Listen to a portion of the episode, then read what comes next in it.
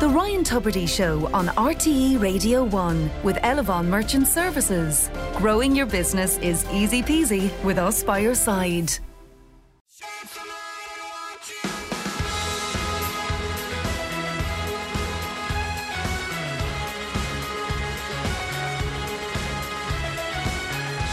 Hello there, and welcome to our weekly podcast. This is a compilation of our best interviews from the last five days, all in one place.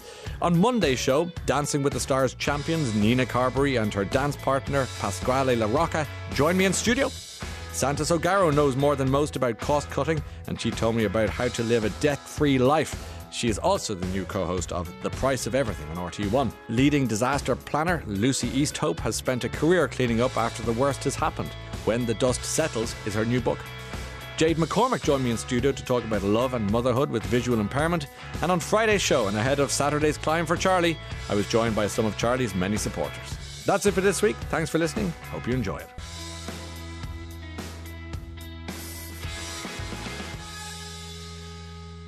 It's Monday morning, and last night it came to a glorious, glittery end. Dancing with the Stars on RTE Radio 1. Sponsored by Muller Corner. Mullerlicious. And we welcome to the studio Nina Carberry and Pasquale La Rocca. Welcome to you both, and thank you for being here. Thank, you, for Ryan. having Thank us. you. Thank it, you. It must be difficult for you not to hear your names and people clapping. There's a, there's a lot of clapping on Dancing with the Stars going Yeah. on. Put your hands together, please. Uh, but uh, that was quite the result. Uh, first things first, how are you today, Nina? Um, Morning after. I'm very tired. Oh, that's understandable. No, I had an absolute brilliant time last night. It was an incredible show, and to be part of it all, it was just amazing. Pasquale, two in a row. That was really impressive. Congratulations to you. That must be a buzz. Yeah, thank you so much. It was such a special night. Actually, yeah, I couldn't believe it. Had to, yeah, to, to realize it. it took me like probably a few hours. Uh, it was a special night, yeah. You know, when you're choreographing those dances, you, you obviously are exceptionally good at what you do. Do you sketch it out on a piece of paper, or is it all in your head, or how do you decide what to do with a song? Yeah, so I, I study a lot the, the, the song, uh, make sure that the musicality is on point. Uh, Yeah. And of course, I like to, I always say this, I like to shape the choreography as it would be on a, like, like a dress. Like, you Okay, know, like a designer. Yeah, like a designer. Yeah, so I like to make you know my partner comfortable. I Mm. like to highlight you know musical uh, beats into the choreography, but also to it's very important for me that my partner comes out like comfortable and she has you know the main highlights that I want to highlight. Mm. So yeah, So it's, it's psychological and physical production because she has to be happy in her head, mm. but also physically. absolutely. Yeah, it is. It is both, and it requires lots of practice. So yeah, Like she's there was things you got me to do, and you were like, "How are you able to do that?" And then I, be, I wouldn't be able to do the simple things. You're like, Yeah. "You're able to do the hard things. You're not able." to Yeah, most it of was the really time. weird, wasn't it? You kind of had to keep trying with me to find what I could actually do because you weren't actually sure what I was and wasn't wasn't able to do. I felt that was really odd, wasn't it? Like there was some things like a shot. What do you call, what do you What? call that move? Oh, chasse. She can't pronounce chasse, but yeah. Uh, Sometimes I will sit down and just watch Nina, and I will be like, you know, do this, do this, and no, that doesn't work. So I like to really Yeah. test and see and what then it focus works. on what she's good at. Yes. which is pretty much everything. I mean, No. you, no, I, I, I, I don't know I, I, if you won the, the award last night for your for your graciousness and humility as much as anything else, because you brought both of those to the table every week, and I was surprised to see you in, in this in this program. I really was. I've only met you a few times in passing. You're always very you're you're, you're a very lovely person, um, and when I saw you in the middle of this, I thought, what's she doing there? Are you still asking yourself that question? I am.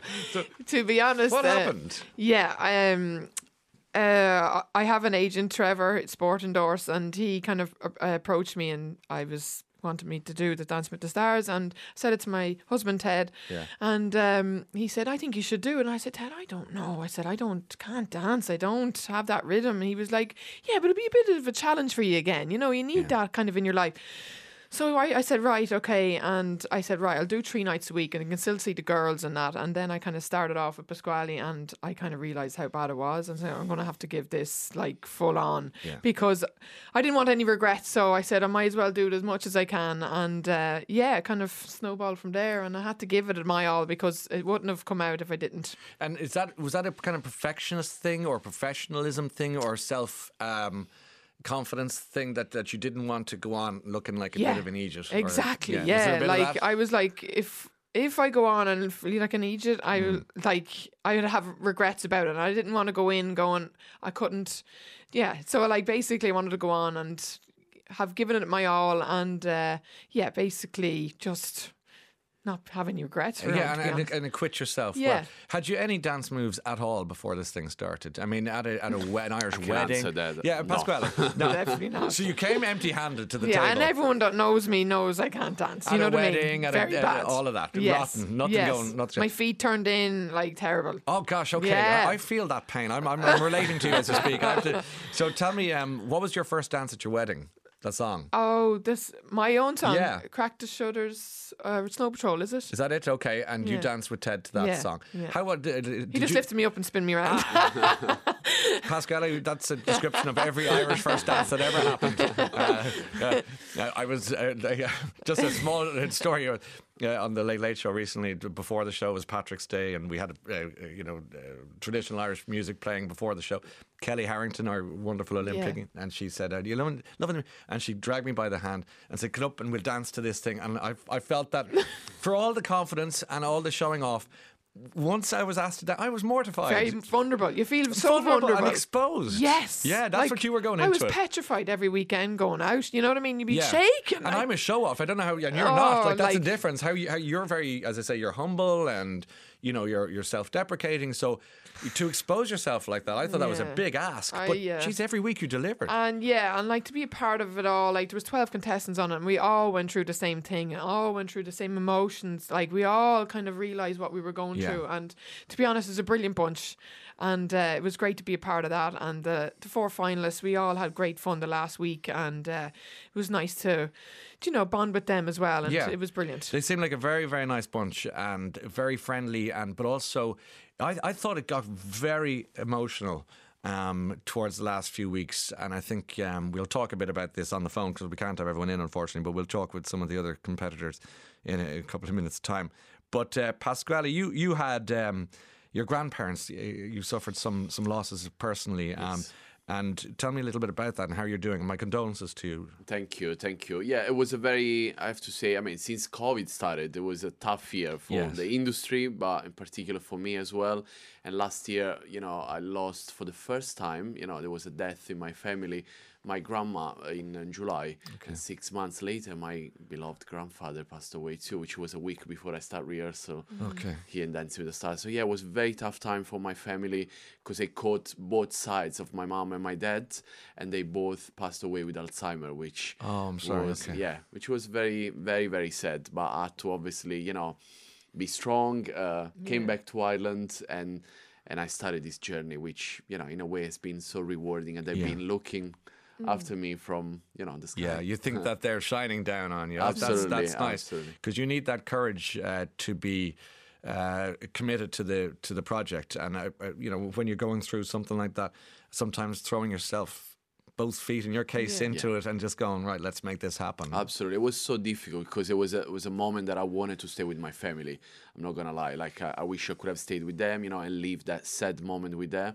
But to, you know, pull this big smile and go like, I'm I'm strong and and I can do this. So yeah, it was it was a brilliant time. I think Nina, also your your that, that love of your family shone through as well throughout the program. That you know your, your Yeah. kids were kind of going, looking at pictures of her, going, I think she's my mum. I haven't seen her for so long. I think she looks like my mum. I mean, uh, but normally there's either a horse or something. But Oh, they were they've been so good. they have. Um, in fairness to them, like four and two, and I'd be coming and going every day, and it was so hard on them. But um, it's it's over now, and I said it to Rosie this morning. I'll be back later. Don't worry. I said I'm not going dancing, and uh, yeah, no, it was a very hard time on them because.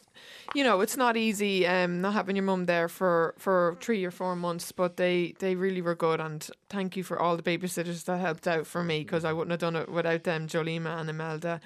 And yeah, so that's for thank you for them. You'd be lost without Jolima and Imelda. The- Yes. These are the people that make the world easier for you, isn't that right? yes, okay, and they offer that love uh, Yeah. Mm. from a distance that you can't do yourself. Uh, Ellen Keane is on the line now. Good morning, Ellen. Good morning. How are you today? I'm good. Good. And how did it go last night for you? How did it feel? Oh my god, it was so amazing. Um, I said it on the show, like it felt like just one big celebration.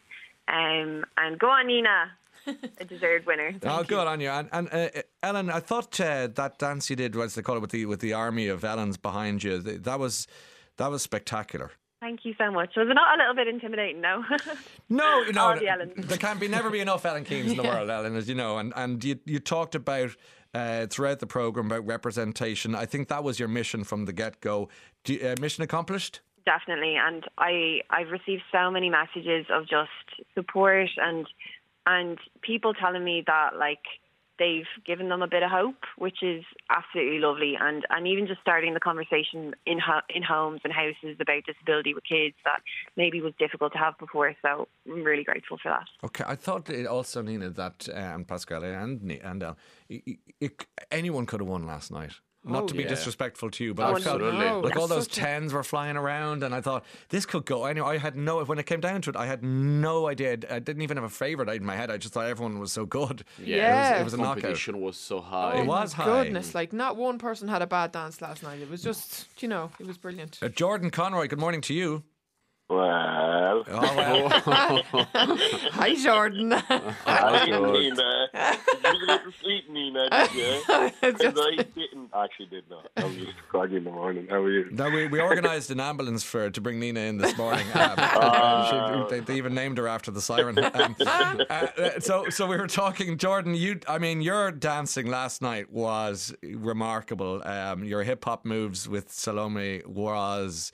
As as Brian Redmond said, arguably the best dance since the program started in this country. How do you feel about that? Yeah, that like that comment blew me away because you know I was just having fun with it, and then for him to actually dance was like a massive shock. You know, because and I I didn't know he could dance that well. I was really surprised, but uh, yeah, unbelievable uh, experience and everything, and you know it was it was a night to remember, and I couldn't have asked. I couldn't ask for it to end like that. I don't even know what I'm saying, but That's like it okay. was unbelievable. No, no, th- th- th- Sorry. this- th- th- Jordan, Jo- Jordan. The last time I met you was it was with Salome. It was in the car park outside the radio centre, Yeah. and it probably was an easier encounter than this one. So I won't keep you too long. Under the ba- on the ba- on the basis of that as I was watching you all last night, I knew you were heading off on the lash, and I thought, I thought, and now I have to be the guy to bring them in the next morning to say, Do you know, now, I was ready. I was ready to go. I was like, 8.45, I'm there. But then I got the news last night. I was like, oh, I don't have to be in. Right, give me two bottles of wine. Thank you. yeah, yeah, yeah, yeah. You, you have to be in tomorrow morning. You can't be in tomorrow. I'm sure you're gutted, Jordan. But I tell you what, uh, the next time people are going to a disco or nightclub, if there is one in Tullamore, uh, and if uh, they will, they'll be so disappointed if they don't see you in the middle of it all with a cape. Oh, exactly. like, I'm literally, like, what I was saying was, like, with all the dance moves I've learned, my wedding dance is going to be unreal.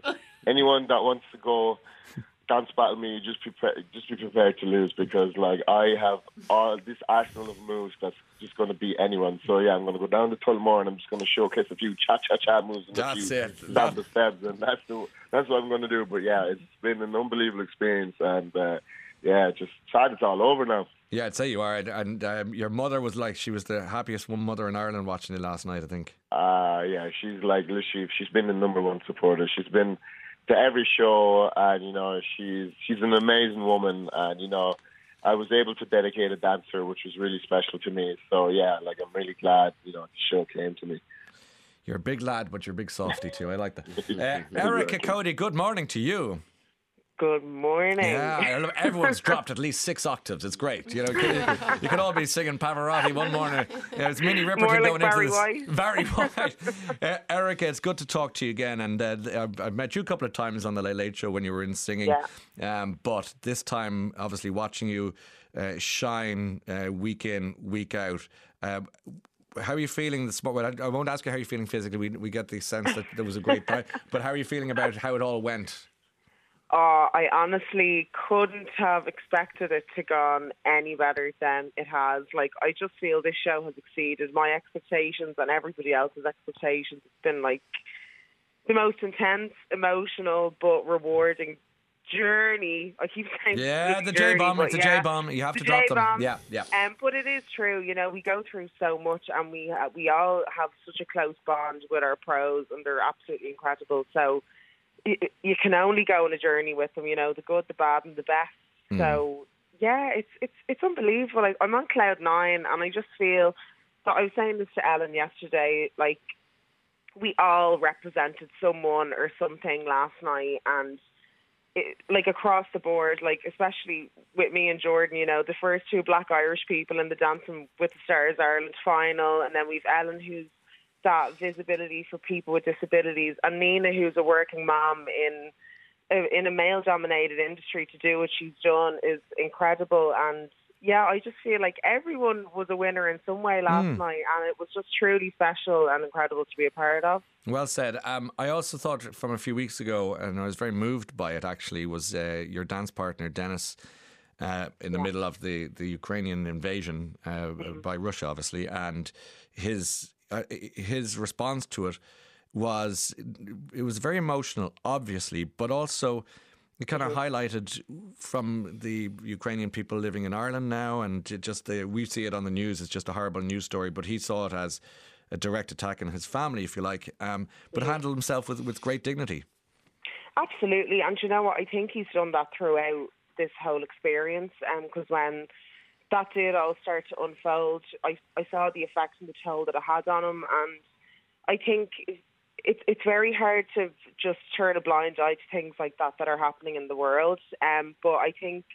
uh, Like his main objective was to still give his mom and his aunt and his friends and family hope, um, even in a time of such despair and I feel the way he was able to come in every day and still pull it together and have you know his couple of hours in the studio just to even you know get away from the news for a couple of hours or whatever the case may be. Um, it, it helped him in tenfold, but it, it's such a difficult situation to even. You don't really know where to begin, you know, um, because your heart absolutely goes out to everybody who is trying to get to safety. Um, and his his mom and his aunt is one of them. So I've kind of had an experience of watching that unfold firsthand, which is which is mad. Um, but he was an absolute champ, and like I- like I'm speechless. I, I genuinely am. I just don't know how he did what he did, and to make the final for him, I know was it meant a great deal to him. You know. Yeah, yeah, and and you, you say that so well, and and uh, between yourself and Jordan and uh, Ellen and obviously Nina here and your dance partners, it felt like a quite emotionally charged atmosphere there last night. It was the end of you. know, There was that kind of that last dance. I, I thought Nina when you were saying. Yeah. Goodbye. Was, I I always say I, I say this every time, but it's it's uh, it's uh, it's like uh, the last days of Irish college when you're saying goodbye and getting on the train, Yeah. and you're saying, "Oh no, Literally, Yeah. yeah. It's You like know, the last day of school. it's, it has that feel to it. Um, Eric, I'll, I'll say goodbye to you and Jordan and Ellen, and thank you for your time. Congratulations. Have a great day today. Loads of chips, loads See of curry, guys. loads of curry chips, Bye, and um, we'll do you fine, and you'll be grand by, by six o'clock. But thanks, and also to mention Salome and Stephen and Dennis, the, the dance partners, uh, who are. Obviously, so important to the whole thing. So, will there be a big uh, come down now, Nina? I mean, uh, it, it's quite it, not an anticlimax because it's been lovely, but there is that sense of whew, like you've been just so all go now. Yeah, it's just been full on for the last four months. We started training beginning of December.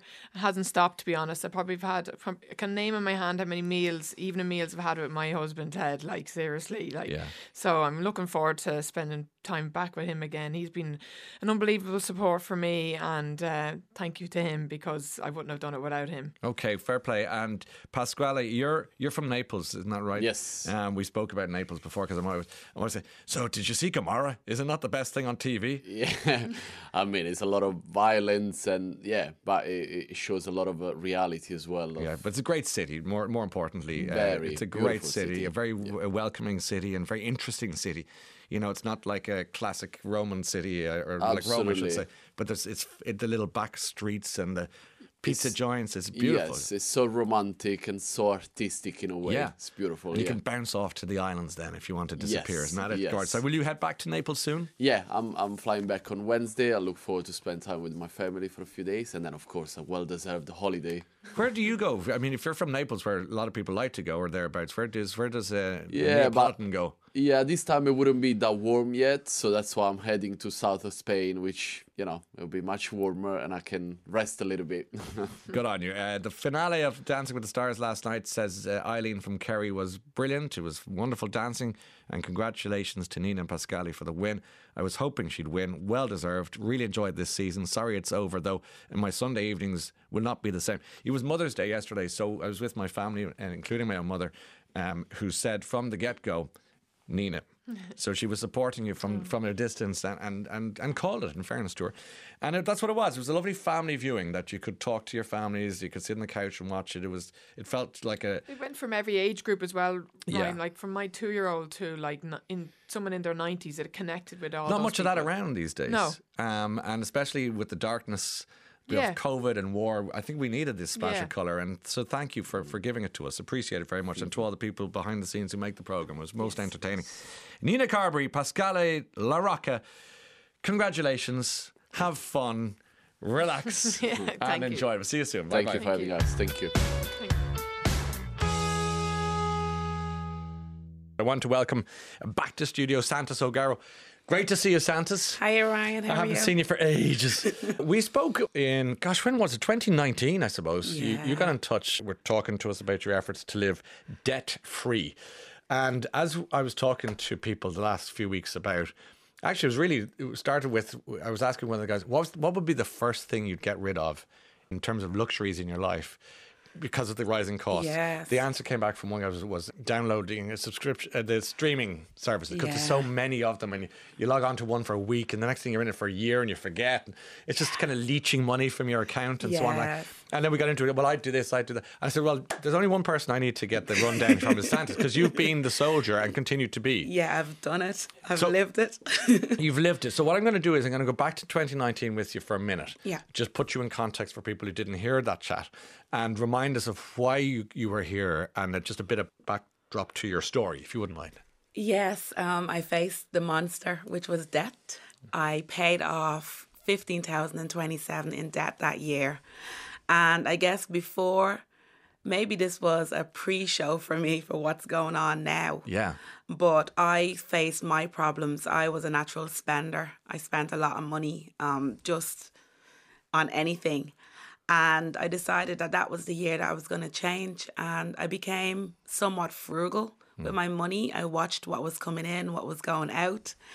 And I just made changes constantly. And I was always raising the bar for what was a want and what was a need, you know. Well, what a, what a profound question in, in one's life. yeah. Do you know what I mean? In, in so many facets of, of our lives, want versus need. Yes, and a lot of us, I always say, you know, it's almost we have first world needs, and then we have the real needs, which is, you know, your four walls, having your house, having somewhere to live. I just heard you talking about, you know, the Ukrainian families. So sad, but it just shows what is really important. You need to have somewhere safe. You need to have somewhere to live. You need to have your utilities paid for. You know, you need to have food. And I'm not talking about, you know, going to a restaurant or Eddie Rockets. I'm talking about everyday food, breakfast, lunch, dinner.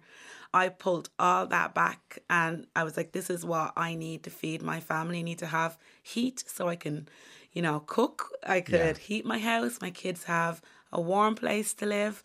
And everything else outside side of that, I really have to look at and I have to second guess it and see, do I really need this? You know, and I cut back from a lot. Um, You were a single mom the last time we spoke, Yeah, and, and yeah. you had the two kids. How old are they now? oh, they're four and five. Four and five, okay. They're the bosses. So they're, they're the kid bosses uh, running the show, no Yeah. doubt. But at the same time, you have to say, no, no, you can't have that. No, you can't have that. But you have to be loving and you, you can't it's a whole that. sentence. Um, but they, what what happens is because my children are so grateful. You know, every second week we have a movie night, and I do my weekly shop. But I put aside seven euro, and we go into the pound shop deals. I don't. I try not to buy anything when I'm in the shopping center or in the supermarket with mm-hmm. them, because I know that really you should be avoiding going to the supermarket with them. But like I said, I'm a single mom with them, so sometimes that's unavoidable. Yeah. So we go into deals and they pick the sweets and the bits and bob, and that will last them through the week. But I notice they look forward to that. It's almost like an event. Yeah. and they tell my daughter tells the crash having a movie night tonight. I think we're gonna watch um Frozen tonight. I'm not sure. Yeah. And my son is like, no, we're gonna watch something else. But it's making an event with less. Yeah, And that makes so much sense. So th- rather than saying watch a movie every night, Yeah. "No, well, hang on. Oh, so- here you can just have sweets all the time. Right. You know, it's it's not. It's like we have we buy the sweets, and if that lasts through the week, it lasts through the week, and we make these little things called party balls, because I really think that it's not about. Even though you're pulling back, you have to have a bit of joy in it as well. You have to have something for your family that you go, okay, I am budgeting. It is really hard, but Yeah. breathe. I'm gonna have a little bit of self care, and I feel they need it as well. no you know? question, no question. And you can't this this and this and even our conversation shouldn't be about the extinguishing of joy. No. it's it's about the management of Yeah. finances, I suppose, in some ways. You know, since we last spoke, Santason, uh, in in that. First conversation we had, uh, a lot has changed. Obviously, there was the pandemic, but also in your own life, you you went on to write your article for it wasn't a country Irish magazine? Country Irish Magazine. Country magazine. I, I, yes, they. I can't even. I don't even know whose life this is. I don't even know if it's me. Go on. I'm just riding the wave. but you're, you are you, uh, uh, because in fairness, you you started this yourself in the sense that you had your Instagram, Yeah. uh, which was it became huge. Well, it was popular anyway, but I think it, it yeah, gathered I another share momentum. all my budgeting tips. I kind of feel that people relate. For me, when I first started, it was for accountability. I was sharing so people would hold me to it. Great. I'm not going to spend. I told you I'm not going to do this. And I didn't. And look what happened.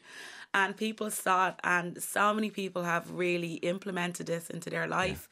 But now, what I'm doing, I kind of feel like I'm the old, I'm the old, you know, You're the mentor now. Yeah, I'm the mentor, You're like a bit financial. Yoda. Going, Spend money, you won't. uh, and sitting there advising, you know, in the forest, they come and say, "Where is the, the Santis? She is there among the trees." she's hiding. She is hiding the little glow of wisdom. Anyway, so I went off on one there. You're clearly, as you say now, the, the veteran advisor in some ways because Yeah, people, um, you've changed people's lives though, and people will, will write to you and say, "I've ch- it, I'm free. I'm the weight is off. The foot is off my neck." And they're able to literally because i always think community is so important. Like you know my mom always says you are the company you keep. So if you're trying to pay off debt and you're in an atmosphere where we go get a bank loan or credit card or we have to go and show people what we're wearing every week it's not going to translate very well for you. You're going to feel like you're doing something wrong. Yeah. So for people just to see me and say saying I paid off debt and I feel actually grand. I don't buy, you know, if I'm I'm not gonna go and buy a new dress because I'm going to an event. You know, I'm not gonna just go out for eat for food just for the sake of it. You know, if I can't afford it, I'll tell you I can't afford it, and then they feel that they could say it to their family members and other people. Look, I'm I'm on a budget right now. Yeah. Budget. I want to make that the cool word. You know. And that's it. Uh, Yeah. I don't know what happened with- over COVID. I think a lot of people saved a lot of money. They did. Um, and then you would think that they're going to spend a lot of money. And like even that story this morning, the airport's jammed because people Yeah. are getting the hell out of here. Yeah. And then there's people listening in this morning going, I'd love to be going on a plane, but I, not- I couldn't afford it. I can I can't afford to go on holidays up the road. So you know, it's, it, there are different tiers in society, as, as is obvious. And then you hear the reports about inflation going through the floor, and uh, and you hear about uh, bills, energy bills, and all. that. And suddenly, all that the, the money people might have saved during It's COVID, gone. you know what I mean? Yeah, Are it's you hearing this? evaporated Are you hearing every this? time. You know, people worked so hard and they saved and they were getting into good habits and then we let them all out and then it's like, but you've no money now. Um, it's it's it's it's really sad what I'm hearing, but I'm a very practical person and I'm very solution orientated. So I'm what I think is, you know, all that is external. What can you do within your home mm. now to batten down and maybe tighten up some things that you probably let go because you had the extra money? It's not I'm not saying this to be judgy or anything like that. I'm saying because that's something that I've had to do. When I was pulling back, I had to say, okay, Yeah. lads, you know, the lights we have, I'm like, lads, turn the lights off, you know, turn the switches off. The kids know this now. This is just how we have to live. There's no choice in it. Yeah. I'm not going to just give away my money, the little bit that I have, you For- know, from waste. You know, from, a, from a sense of wasting it. there's a whole generation of people who grew up with their fathers and mothers saying, "Shut the door in that room. Yeah. The heat gets out. Shut the door in the room. Don't leave the immersion on. Or Yeah, we're we all- know the immersion. We got to sell the house if you leave the immersion on for an hour and a half. Um, and and things like we was only mentioned the other day about you know the if you leave your TV on standby. Yeah, The vampire yeah. expense. Oh, yeah. how many people right now listening have their phone charger plugged in? yeah. You know, Not to the phone though. no, the charger's plugged into the wall, And still, it's still going. You know, does that take? Uh, yeah. So how many people right now are doing that? You know, you have to ask, or even simple things as having your couch up against the radiator, and the radiator is there to heat the room, but it's heating the back of the couch.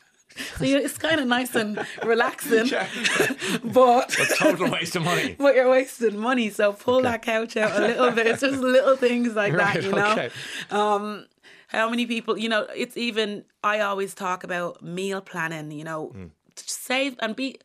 I'm very big at being loyal to your budget. So when you're thinking about being loyal, when you're thinking about saving money within the house, you're saving money. You're being loyal to your budget. Hmm.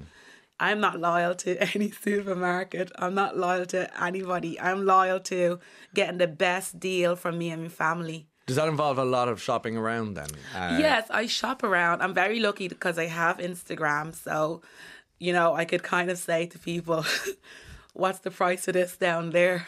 what's the price of this down there? All right, I'll go. So people are doing their shopping for you, really. yeah. Aren't they? Well, they're, they're shopping around for you. Then you have to physically go and get yeah, it. Right? Okay. because you know what I'm saying. This is the price of milk, and then someone said, "Well, it's actually the price. The price of milk is some is is different down the road." Yeah. Then we're telling everybody go down the road and get it cheaper. But then there's some people that are rural, and I'm very con um I'm very conscious. They don't have that. choice. They don't have a choice. Yeah, yeah. But I'd always say go own brand.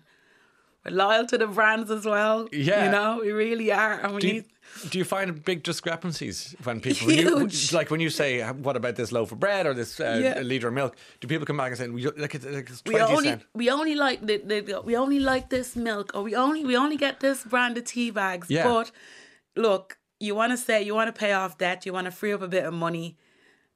Okay, I'm not going to go there with the tea bags because I've Yeah, no, had that's that's so a- much. that- We're not even going to go. This That's is cultural Ireland. schism. Let's not go We're not there. even going to go there with yeah, the tea but bags. But you're talking about all these but all the other things. things, like you know, for me, I think it was crunchy nut. I was when I was on my budget. I was Crunchy Nut like, cornflakes. I'm never giving up crunchy nut. This is just too much, you know. And I ended up saying no. Now I'm on. I'm on. Um, crunch nut or something. I don't know yeah. what it is. I don't know the difference. I made such a big deal out of it.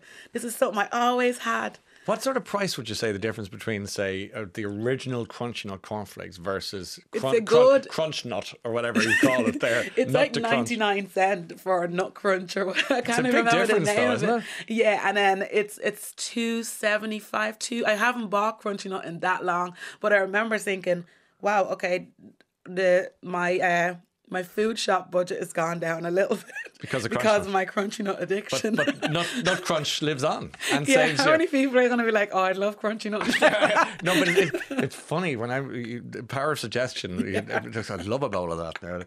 Um, let me ask you about what uh, people are. Where what area of, of spending needs most scrutiny as far as you're concerned? I feel I feel you start with the four walls and try and cut them back. Your food budget, be very conscious of that. And another way of doing that is waste. Yeah. We waste so So much food waste. Food. Yeah. I think I was researching it and it was seven hundred euro a year and the average family throws out. Now with inflation, that's predicted at that's gonna cost us an extra thirteen hundred. Crikey, So if we even focus on halving our food waste, we could pull back three fifty. But no one, you know? in, no one intends to waste food. No. isn't that the thing? And no one likes it. You, you buy a sliced pan, and suddenly, before you know it, it's it's five days later. Yeah. It's going green. You, uh, you're saying, "Well, I, I didn't. I thought I might use it, but and then suddenly you're in the brown bin, going, "There it goes." Yeah. Well, I'd say meal plan. Yeah, you know and it's not it's not something that your nanny says or your mom says oh you need to meal plan if you're a busy person you need to meal plan you know you bought you bought the bread so you need to be having sandwiches. You have to use that bread up you know? And i and even when you have to put it in the plan um and even when you're going to you know you're going to do your shop don't do a weekly shop. Don't think of it as that. Think of it as a top-up shop. You already have food at home. Do your meal plan around what you have at home, what's in your fridge, what's in your freezer, and then you go and say, okay, I'm making spaghetti bolognese. I have mince. I have spaghetti, but I have no chopped tomatoes. That's what I need to get on the shopping yeah, list. Instead don't. of going and getting the whole thing, and then two months down the line, you're throwing out spaghetti because you just keep buying it because you like spaghetti bolognese. you know, no and, you, and you keep the receipt. and you keep the receipt. what are you doing with the receipt? I like to scan my receipt. Um, there's an app, but I like to sc- I like to keep my receipt anyway, just to see what is what's changing. I like you- to keep tabs. Okay. Yeah. I'm scared. if I was a supermarket owner today, I'd be going, oh, no, here's Santis. No, no. I have uh, I have I, I I'm I'm white. You're wise to it all. I'm not, but, but you, would you compare this week's receipt to last week? Is that why you keep them and go, hang on a second? Yeah, I, I like to I like to know and I like to kind of in a way it's for me because I'm a natural spender, I need to turn that upside down and have like I'm very competitive.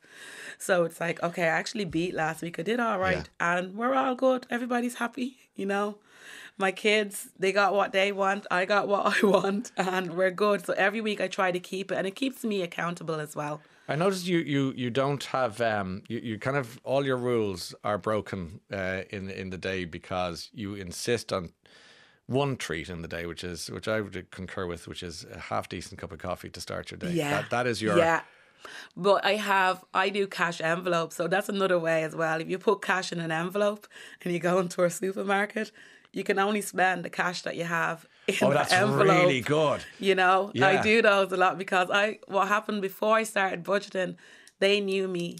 Like, you know, I'd walk in and they, I would just go, okay, I'm going to get this, I'm going to get this. I had no concept really. I took- tapping tapping like tapping. Fred Astaire, but then yeah, they'd say you don't have enough money in your account, no, like you no, know, and yeah.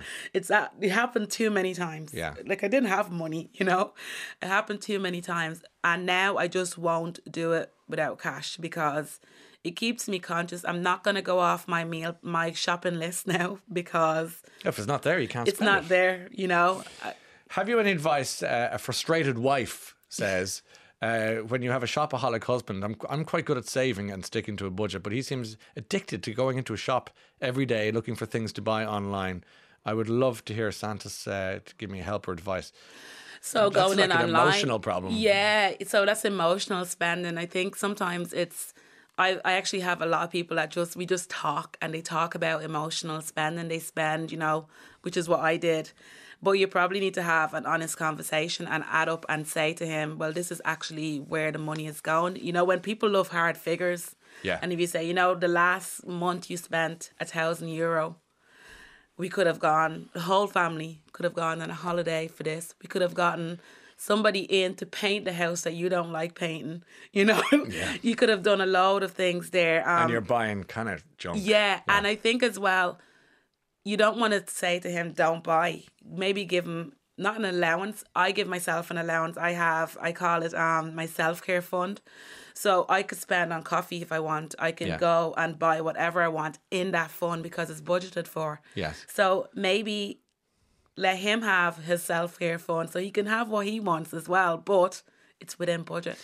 Uh, you are the perfect uh, co-presenter with Conor Pope of a new TV show called The Price of Everything, which starts on Thursday night at seven o'clock. Congratulations! I was delighted when I saw the ads for that on TV. I said, "There she is again. She's doing great."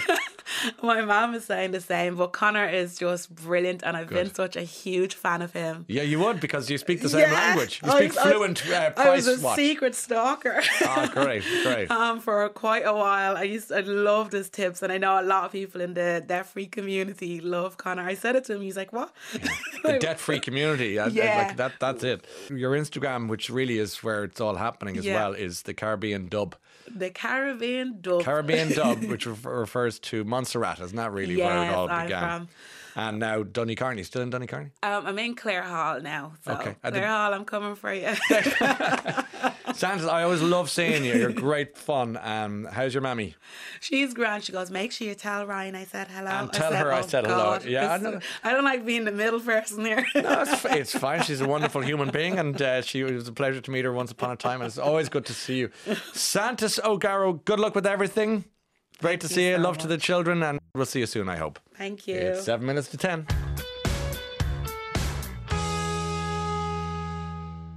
So, welcome Lucy Easthope to the program. Lucy, good morning to you. Thanks for joining us. Good morning. Thank you for having me. Uh, Liverpool? Absolutely. Thank you for the song. Uh, were you okay with that? Or is it a bit of a hackneyed uh, tune for you now as a Liverpoolian? Not at all. I, I can't hear it enough. Oh, good. Okay. So you, you were happy to, to, to nod your head to that? as Oh, definitely. Yes. Good.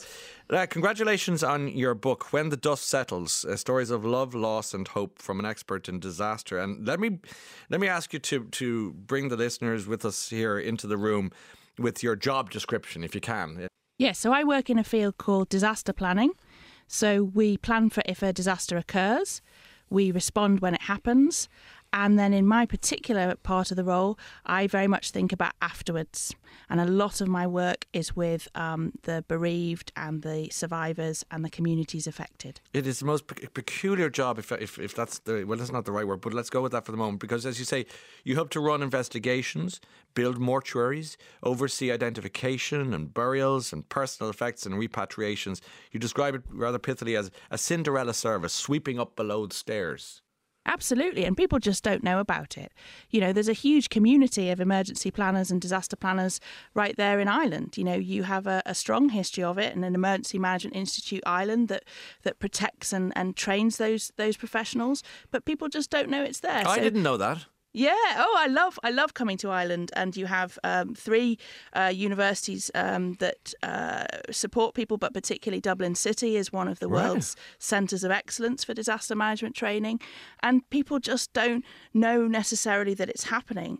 And so the book was about really shining a light on uh, not just a hidden world, but a place of incredible, um, I think, hope and industry. You know, people are working all the time to help communities. Okay, we, we've got to go to some pretty ghoulish places here. Uh, we'll do it in a second, but I just was intrigued by uh, little you, young you, um, you know, growing up and, you know, 11 years old, looking at the news. I, I've kind of, I definitely felt a kindred spirit with you because I would have been a bit like that as a kid, look, looking at the news and, and, and wondering why, who, what, where, when, and the big connections with history. So it was the Hillsborough disaster. You were 11 years old. It's 1989. As a Liverpool native, you're looking at this thinking, what? 11 years old. I'm just I'm just appalled. You know, I'm very much absorbing the pain of people who were at the game. I wasn't at the game, but I was in a class with uh, several young boys who were at the game, and I'm absorbing that that pain and that frustration. And then what gets a lot worse, as, as of course we know, is that the community uh, affected by the disaster are then sort of blamed for it. And I think uh, you know one of the earliest memories I have is is my dad sort of shouting at the telly, a very proud Scouser, and you know that somebody needed to sort this. And I very much took that as a directive and became a, a child activist. And I've I've met many of those actually since I've you know I've worked in disasters all my life, and uh, since then, and I, I've met many children who go on to focus on things like law and politics and community work and social justice um, because of their early experiences. So, how do you get from an interest in this as a child, uh, writing to government ministers, writing to Mother Teresa, um, going to lectures about Chernobyl um, as a youngster, um, then getting into this the, the job you described a few minutes ago? Yeah, so I decided to study law. You know, I was going to change this system from within. I was going to protect families. I was going to make sure that the bereaved and the deceased, so a huge part of my work has been coronial law and the care of the deceased. I was going to change the system from within. So I did a law degree and then I got a position at a firm that, that few people know about really, which is a private disaster management firm that's called by governments and armies and companies when the worst happens. And all of a sudden, I'm working on the response to 9 11 from Britain. Um, we were sending teams over, and it was my job to manage those teams. Okay, we'll go to 9 11 in a moment, but I want to get a kind of a broader sense, if I can, Lucy, of which you write so. You, you, by the way, you write really, really well on this. It's so engaging. And you say, you know, I look for the doorway to hell. Um, and you've got Jay, your driver that you use, who get who's who's got a, a particular skill in getting closer to the t- to the to the police tape than anyone else. You're listening to what? What are you listening to on your iPod as part of your ritual? And what are you looking to? What do you find yourself doing as you approach any scene? Yeah, so I've always used music as a soundtrack. Actually, it was a very early coping skill. Uh, I remember chatting to the screenwriter Jimmy McGovern about it. That you, you know, you, he always thinks of the soundtrack for his his very powerful productions first, and and music's always been so important. So I play things like uh, Eminem and Kanye, or I might I also use a few a few show tunes, hmm. uh, even a bit of Gerry Marsden. And right. Uh, my favourite one at the moment is I have the Blood Brothers soundtrack on for those of the fan of the Liverpool musical, yeah. and it just sort of gets you you in the mood for what you're going to have to do and, and what you're going to have to see. What's the music you say it gets you in the mood, like a show tune or Kanye. There's a big difference there, obviously. But what is the music doing to your your neurons? I think it's just it's that it's a very sort of primitive feel, isn't it? Music's mm. really mm. important, and mm. it's really important for people at the moment actually who are feeling quite drained and exhausted by the pandemic. One of the fast things that we do with disaster responders and disaster survivors is ask them to come up with their playlist that's really? going to get them through this week. So uh, you know, one of the things I, am really really important is the ability to turn on a, a tune really loud, and uh, that's one of the coping strategies we use actually. So all, all credit to the uh, to the radio shows for allowing us to do that. All right, so you listen to your music. Uh, yeah. You get out of the car. You've got a rucksack or a wheelie, a wheelie suitcase. I was going to say wheelie bin, but you definitely don't have that. You have a wheelie suitcase, and you're looking for the doorway to hell, as we described. Tell me about that that uh, approach to that doorway, and, and what you're a looking for, and, and and b what you expect to see.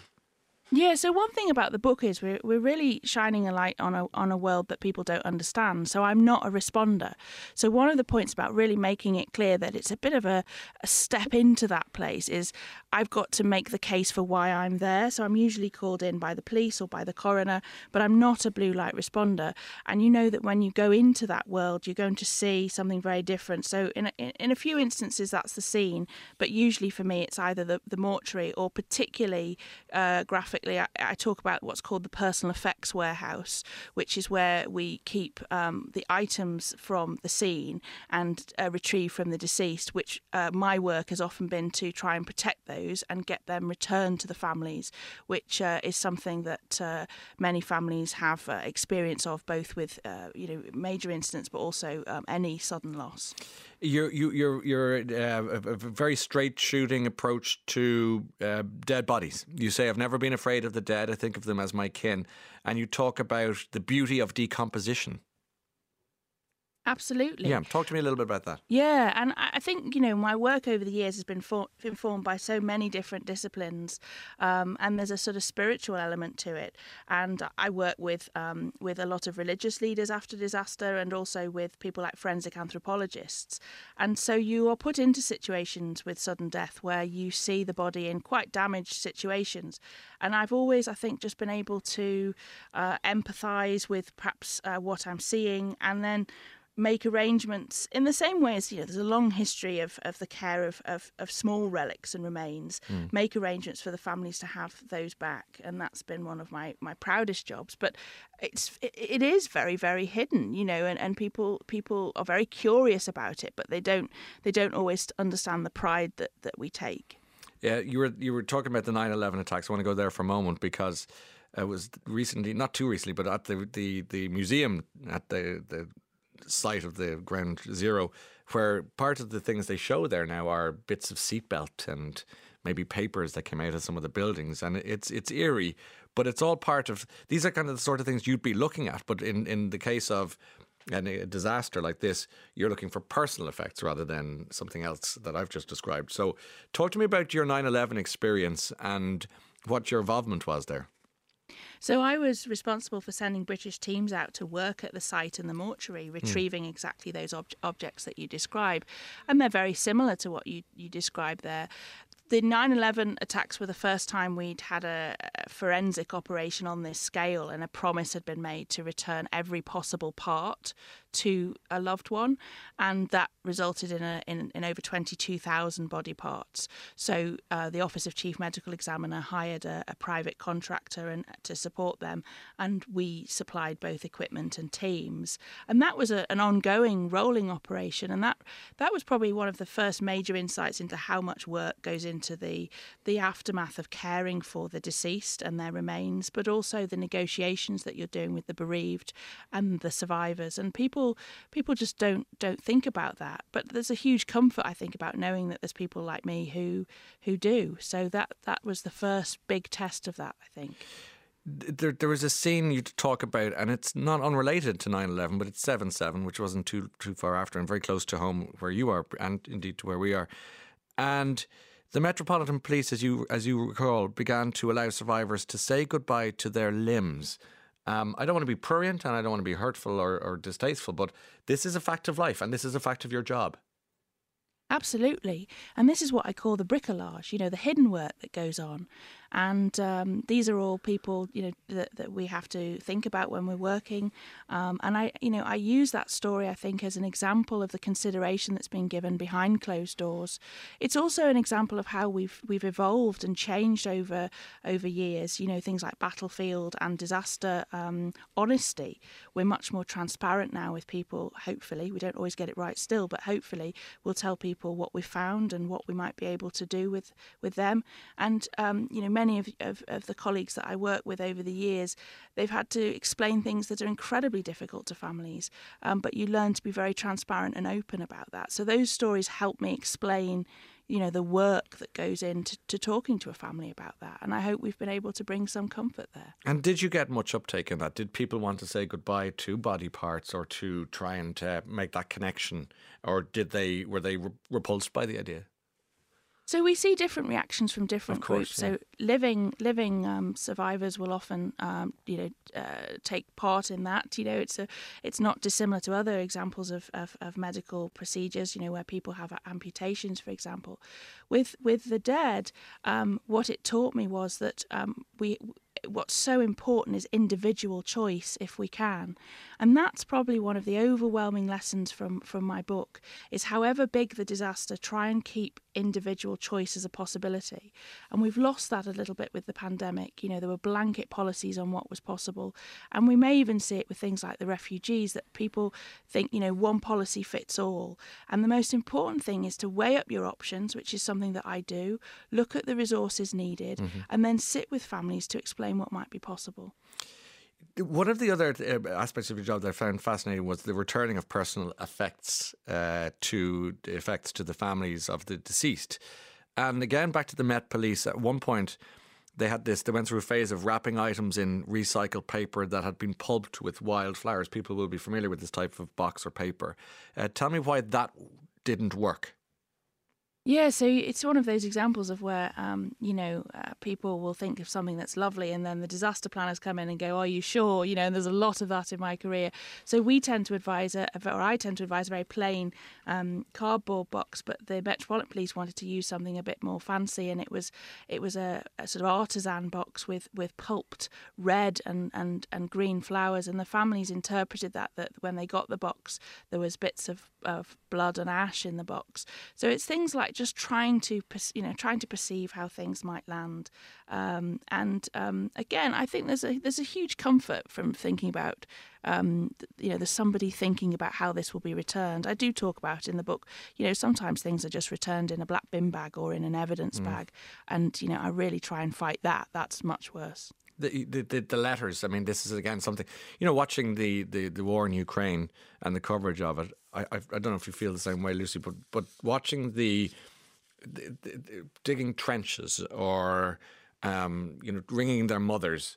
War is war. Uh, century in, century out. It could be ancient Rome. It could be World War Two. It could be Ukraine, twenty twenty two, and th- I was struck by the emphasis you put on letters. If you if you wouldn't mind talking me through this a little. Uh, yeah, so I refer to letters at, at several points in the book, and one of those is that when we um, when we were repatriating uh, the soldiers from Iraq, um, one of the things they weren't supposed to do was have identifying items with them, but they kept their letters from home in their underwear. And the first um, couple of uh, repatriations, there was a danger that those were being thrown away. So I made a very fast representation that we'd be allowed to keep those and um, return them to the families.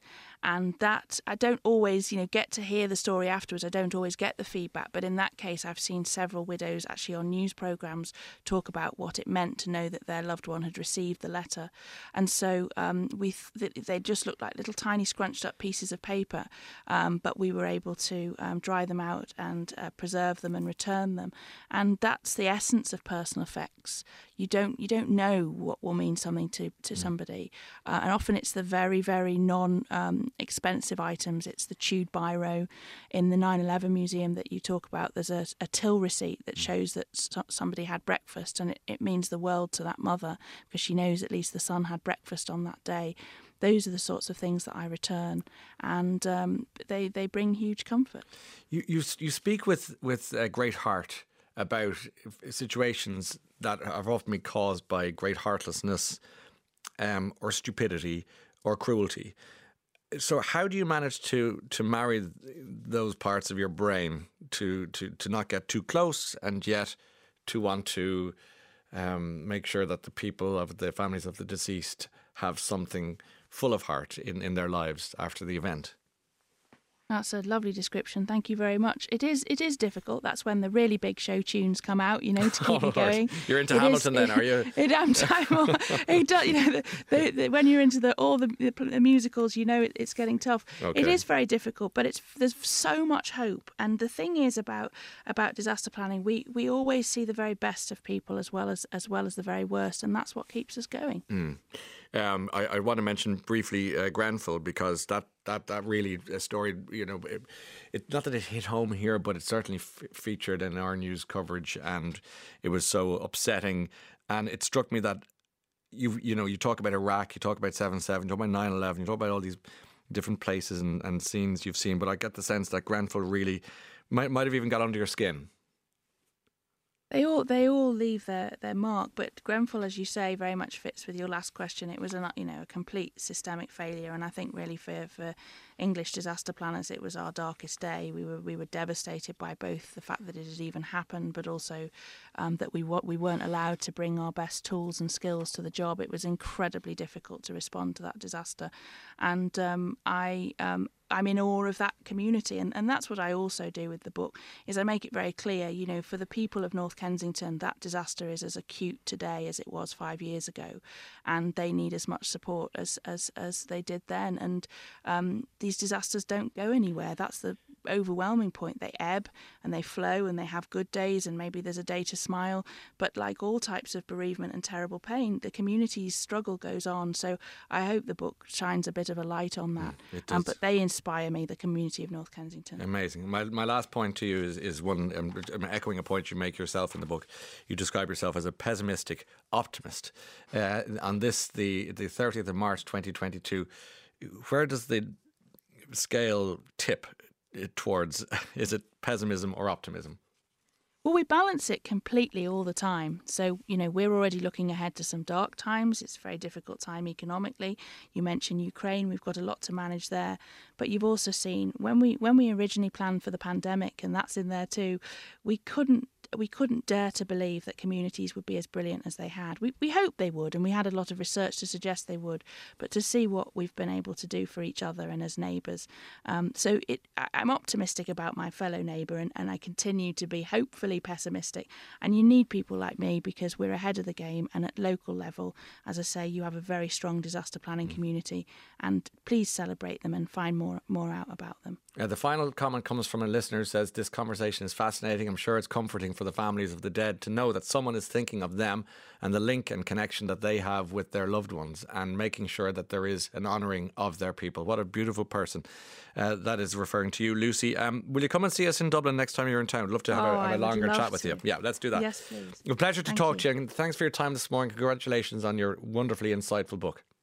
Thank you very much. All of it. That's uh, Lucy Easthope joining us uh, this morning. And the book is called When the Dust Settles uh, The Stories of Love, Loss, and Hope from an Expert in Disaster. And as you can tell from uh, listening to Lucy there, she she's an extraordinarily interesting person, and her job is is uh, while might be a little grisly or ghoulish, it's certainly one that has uh, a great streak of kindness and and uh, heart running through it. And as Sinead Moriarty, a great Irish author, uh, was on to say, I loved uh, Lucy's book and just chose it for the must read Spring Book Club. A fascinating career, she says. Her compassion for the victims of disaster and trauma shines through. Well said, Sinead. I hope you're well today. It's 16 minutes, or well, pretty much a quarter to 10.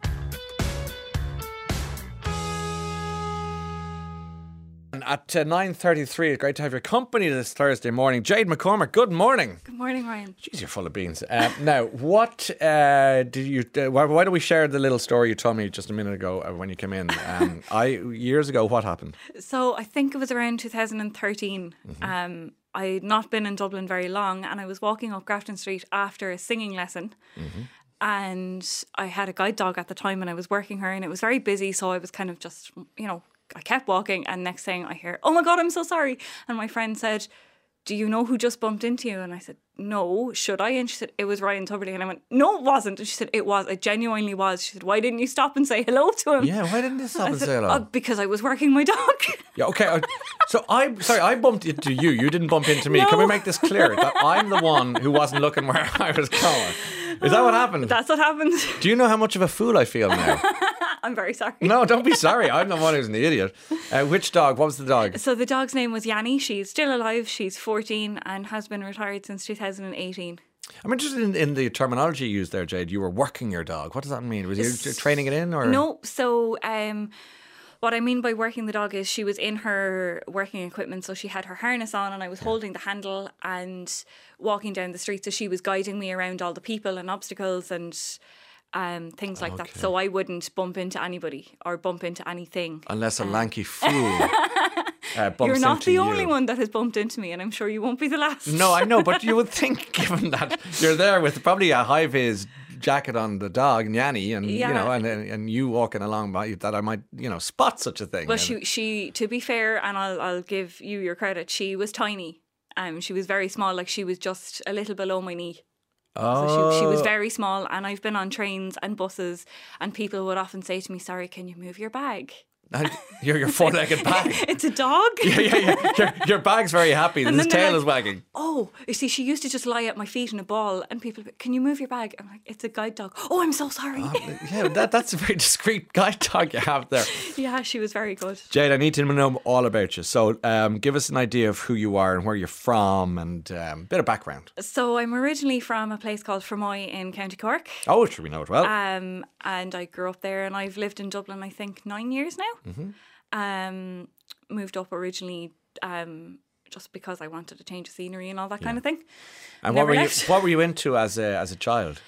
Everything. Really? Um, I loved and still love music, um, technology, Yeah. uh, cooking. Oh, good. You've got a, it's a bit of everything there. Yeah, reading. L- Let's talk about uh, the music. What what are you into? Everything and anything. Uh. Um, as long as it's not rap music, I, I can't. Can't go there. No, I can't. What- and what's- I, I, what's wrong respe- with I respect rap artists, but my ears are very delicate. And it's just too much, is it? it's just too much. Not even Kanye West or No, something. No, I can't. Or can you say yay? I should say. Uh, none of that. Okay, so what's your like desert islandy music? What what, what I what's love, what's a definite? So I absolutely love like old '60s music. Good. Uh, um, Irish traditional um, folk music. yeah, lovely. Um, and I'm gonna go out on a limb Do here. it, do it, do it. And my guilty pleasure Yeah. is Nathan Carter. Right. hey, there's nothing guilty about that. So, the great yeah. Nathan Carter. Yeah, I've seen him loads of times, more times than I can count. Yeah. Um, but yeah, he, he'd be a guilty pleasure of mine. I love that you say you've seen him. Yeah, so I suppose people always get wrapped up in the terminology, but how Yeah. can you see him if you can't see? Yeah. But I'm still allowed to use those phrases. Um, Are you? I still, yeah, I Who still believe so? it or not. I, I can't am. believe. I thought there was- might be something in the Constitution. Yeah, no. So we like just because I can't see, um, it doesn't mean that I don't use the same turns Yeah. of phrase or you know. And I have a little bit of sight. Um, I think um in the article that came out a couple of weeks ago, I said it's not enough to read a page of print, but it's enough that I can make out my surroundings and know that I'm say in a building or you know I'm not going to put myself in danger. It's also wouldn't it be weird if you said you went to a Nathan Carter Nathan Carter gig? Nathan Carter gig is totally different. to show. If you went to a Nathan Carter gig and and said to your friends, "Yeah, I." I went to hear a Nathan, you know, yeah, like I sat in the front row with the dog one time. We went to the INEC in Killarney, Mm-hmm. and the staff there were superb. They changed my seats, and I got the front row, and I thought this is amazing.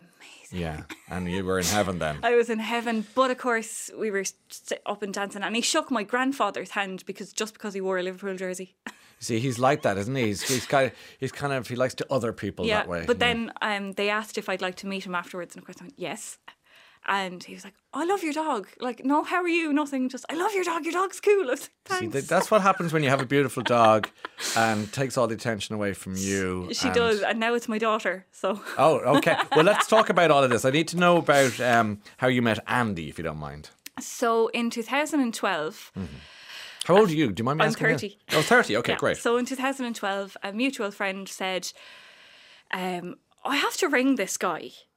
And uh, she rang him and she, he was on loudspeaker. And I said, He sounds nice. So I obviously wouldn't go by looks. I would go by how somebody sounds or how they come across, you know, personality wise. And she said, Oh, yeah, I think he's single. But nothing ever came of it. And then an, another friend of mine said, Oh, he's lovely. And um, said, Add him on Facebook.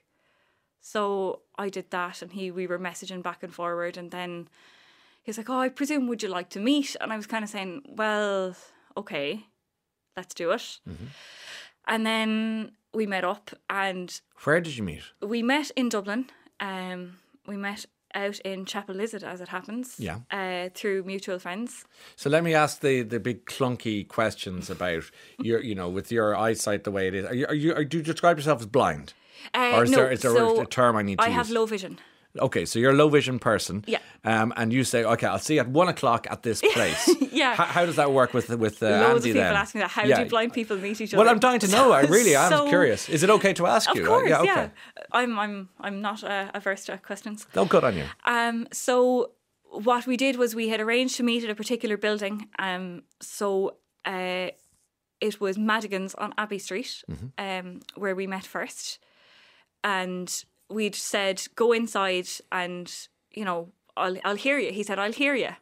So I thought, grand. He was late. I thought he's not coming. How will he hear you? So next thing I heard him, as it happens, I heard the cane. Like um, he used a white stick at the time. And Oh, he's also blind. Yes. Oh, hang on. You did. That's a bit of detail. okay, sorry. Oh, come on. Jay, you know your story for you're only sharing it with a few heads here. So, oh, So, sorry, yeah, he was okay. You knew that obviously I before this, yeah. So you'd hear the, the cane so I hitting the ground. The, the cane coming. Okay, gotcha. Um, it, it it he has a white stick that has a roller tip, so it was rolling. So it kind of sounds like a suitcase. okay, um, if- like if your you- dog. The dog snoring. Okay, so but I he had the dog at the time, so I heard the cane coming, and I said to my friend, "Is that him?" And she said, oh, "He said, I think so." Like it was his friend that had introduced us, so he said, "I think it's him." And he turns up and he's like, "Paul, how are you?" So he'd obviously recognised his own friend's voice. Okay. And was chatting to him, and then um, Paul said, "Well, Jade's here. Do you want to say hello to her?" And Andy was like, "Oh, hi." The two of us were kind of, you know, very shy, very awkward. So we had agreed to meet again on our own, and we met under the clock at Clerys, Old school. Eh, old school. Yeah. Okay.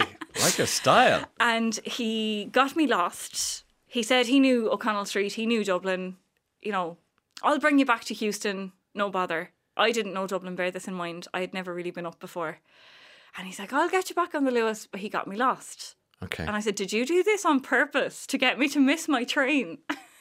he said, No, I didn't, I swear. And then he asked me out on the Luas. Okay. I think he made that. that, Of that, all that the places to ask yeah. somebody out on the Luas. on the Luas. I just, I just love the idea that you, missed the train. I'm, I'm I did, I missed my I feel that was a move on his yeah, part. it de- well, considering that I had to get the train back to Mallow and then have somebody pick me up in Mallow, Yeah. that phone call to say, um, I missed my train, I'm going to be on the next one. considering I hadn't mentioned to my family that I was meeting somebody because if it didn't work out, I didn't want the pressure of who is he? What's his name? yeah, yeah. Who is he? When you get married? Uh, Yeah.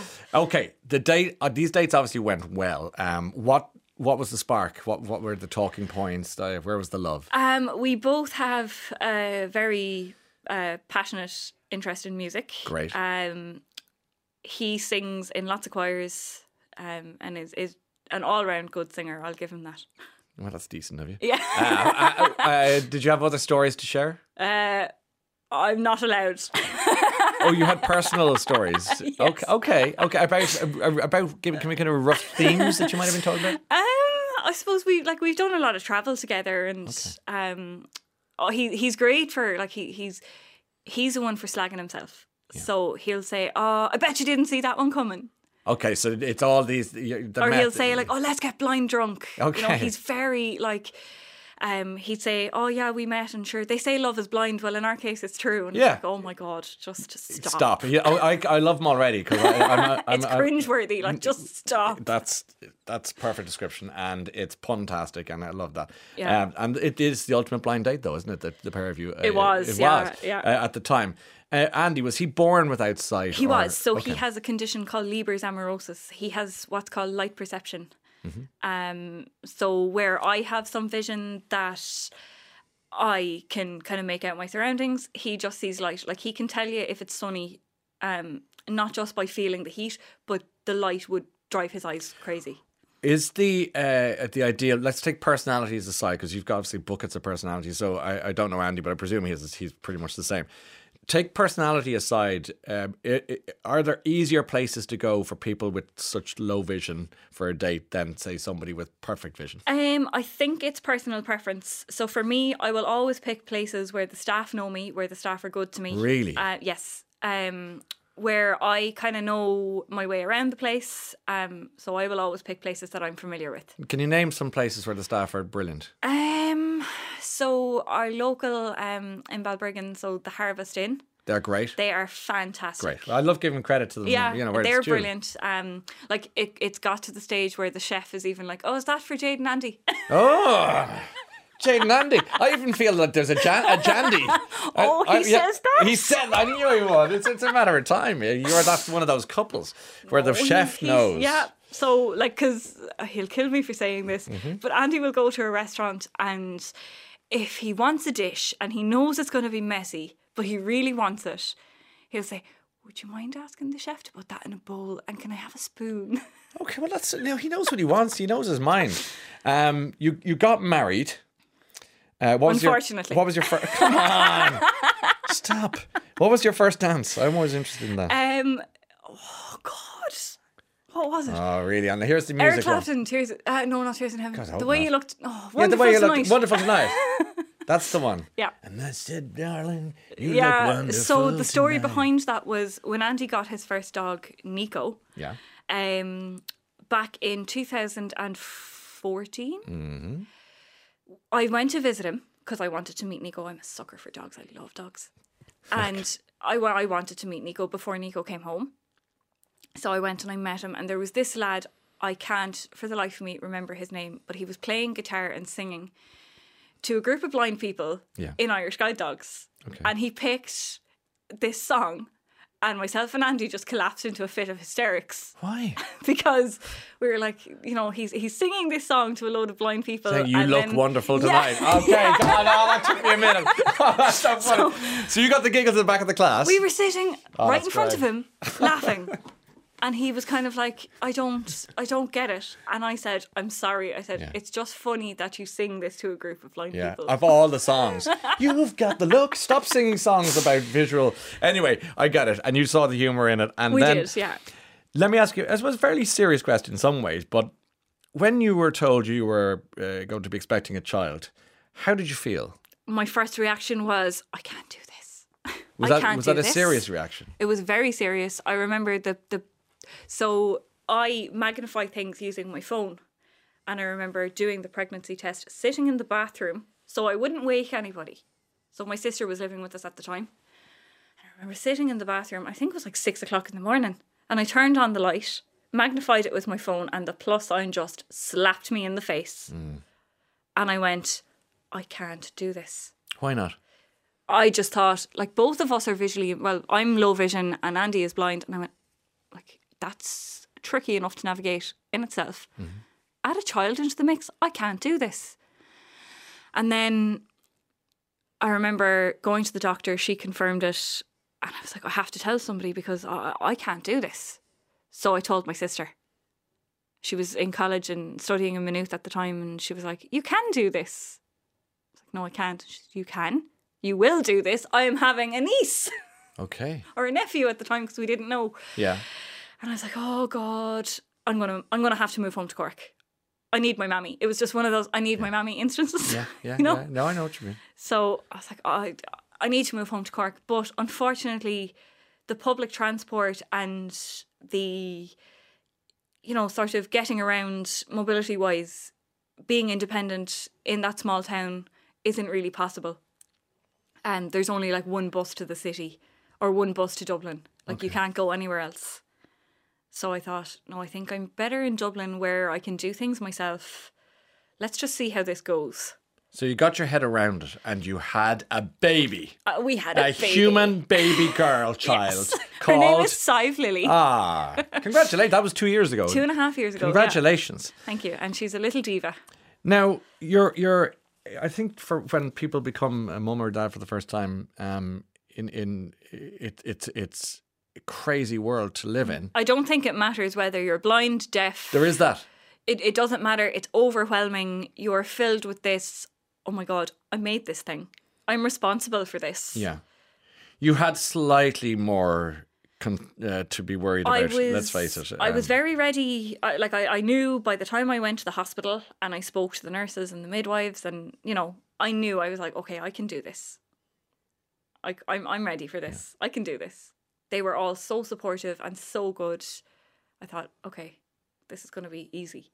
And then she came along, and everything just changes. You forget about that. I can't do this, and I always say your your sort of your maternal instinct kicks in, and you just go with the flow. You just Wait, wh- listen to her cues. You when you held her for the first time. Think about that moment for a second. What? How much of her could you see, and what did you feel physically and emotionally? I just remember feeling so tired. Like she, I remember my first reaction was, "Oh my god, she's here," because I was in labor all day, and I just was like, "She's here." So, um, uh, then I had asked for skin to skin, so they put her on my chest, and I remember feeling, "Oh my god, she's mine!" Like this little thing is mine, and Uh, physically all I remember feeling was her trying to get milk and I was like, okay, hmm. let's do this. Welcome to the rest of your life. Yeah. Yeah. So yeah, that was that. And that was that. She's she's a very independent child. Like she's not a very sit on your lap for snuggles all day. You know, she she's not that child. How how do you how does it work in terms of the house and you know as you say regardless of what height, sight or hearing you have it's quite hard when a baby grows Yes, yeah. makes makes its presence felt around the house did you have to do extra special or different really. things So I've always been a bit of a, a neat freak. Um, I like things in a place. Everything has to be tidy. I'm I'm just like that. um, okay So uh, what we did was we kind of worked on a system of, uh, you know, we'd get to listen to her, and like we had dogs in the house, and you know, we'd just kind of learned to hear her, and she'd make little noises, and then she started crawling, and I thought, oh no, hmm.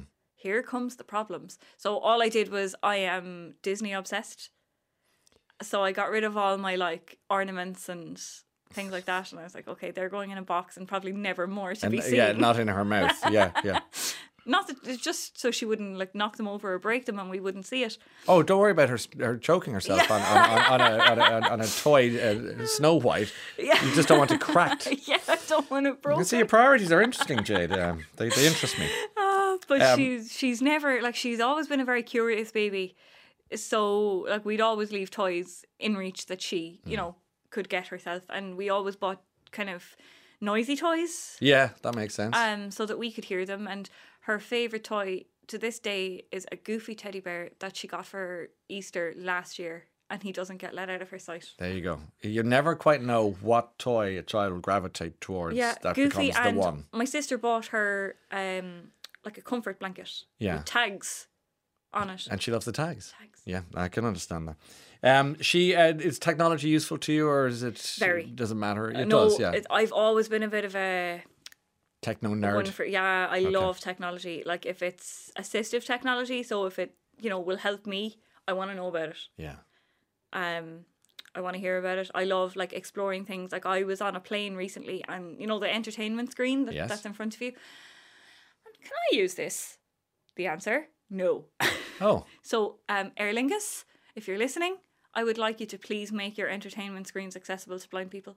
Yes, well, well, well put out. No, that's fair enough. And you know what? They're they're generally very responsive in this regard. So I would say that uh, they might come back to you on that. I, yeah, I, I just remember like watching my two sisters on either side of me and they're scrolling through their screens and I'm sitting there going, Okay. they're busy. you know, Well, if they call you, you you might be able to help them, tell them what, what, what it is that they can do. But that's for another conversation. They, they will find you. You work. You volunteer. Do you volunteer with the Irish Guide Dogs, Dogs for the Blind? Um, I fundraise for the Irish Fundraise. Guide Dogs for the Blind, and I do some volunteer work with uh, the National Council for the Blind, which is, I think, how I ended up here. Ah, yeah, because they have uh, anyone seeking uh, NCBI countrywide services can call them. There's a number. Yes. 1800 911 250. But always with these things, phone numbers are, are, are grand, but you'll get them on the website. NCBI.ie. There you go. Thank you. Just said what I was about to say. and go there. Uh, uh, Philomena was on. Jade and Andy are one of the most inspirational couples I've ever met in my 33 years volunteering with the Irish Oh, hi, Guide Dogs. You know, Phil, love to them both, along with their beautiful daughter. I had the pleasure, says another from Margaret, of meeting Jade and Andy a few years ago. I was doing a photography project on how blind people, even though you said that's usually low vision, they managed to get around the streets, which we take for granted. And Andy and a wonderful gentleman called Tom helped me out with this in Balbriggan. Wonderful to meet them. Great hearing about them both and their wonderful daughter. They were getting married the year I met them. Um, I've loved talking to you, Jade. I got to go. I've got, uh, but you're one of those people that I could really talk to for the morning about different things. So let's be friends and come and see us again Oh, sometime. absolutely. Come and see us again sometime. I certainly will. Fell into that, you know what I mean? You can burst if if if, if I tell you if Andy's here, you both be laughing in my face. Um, love to Sive. Give her a hug from. I will. She probably doesn't know the toy man yet, but in due course. Uh, did we put it on last It's year? We did. We, young. we put on the audio described version. May I just point that out? So is that okay for you? Yes. Thank goodness. Brilliant. Have a great day. You too. Thank you.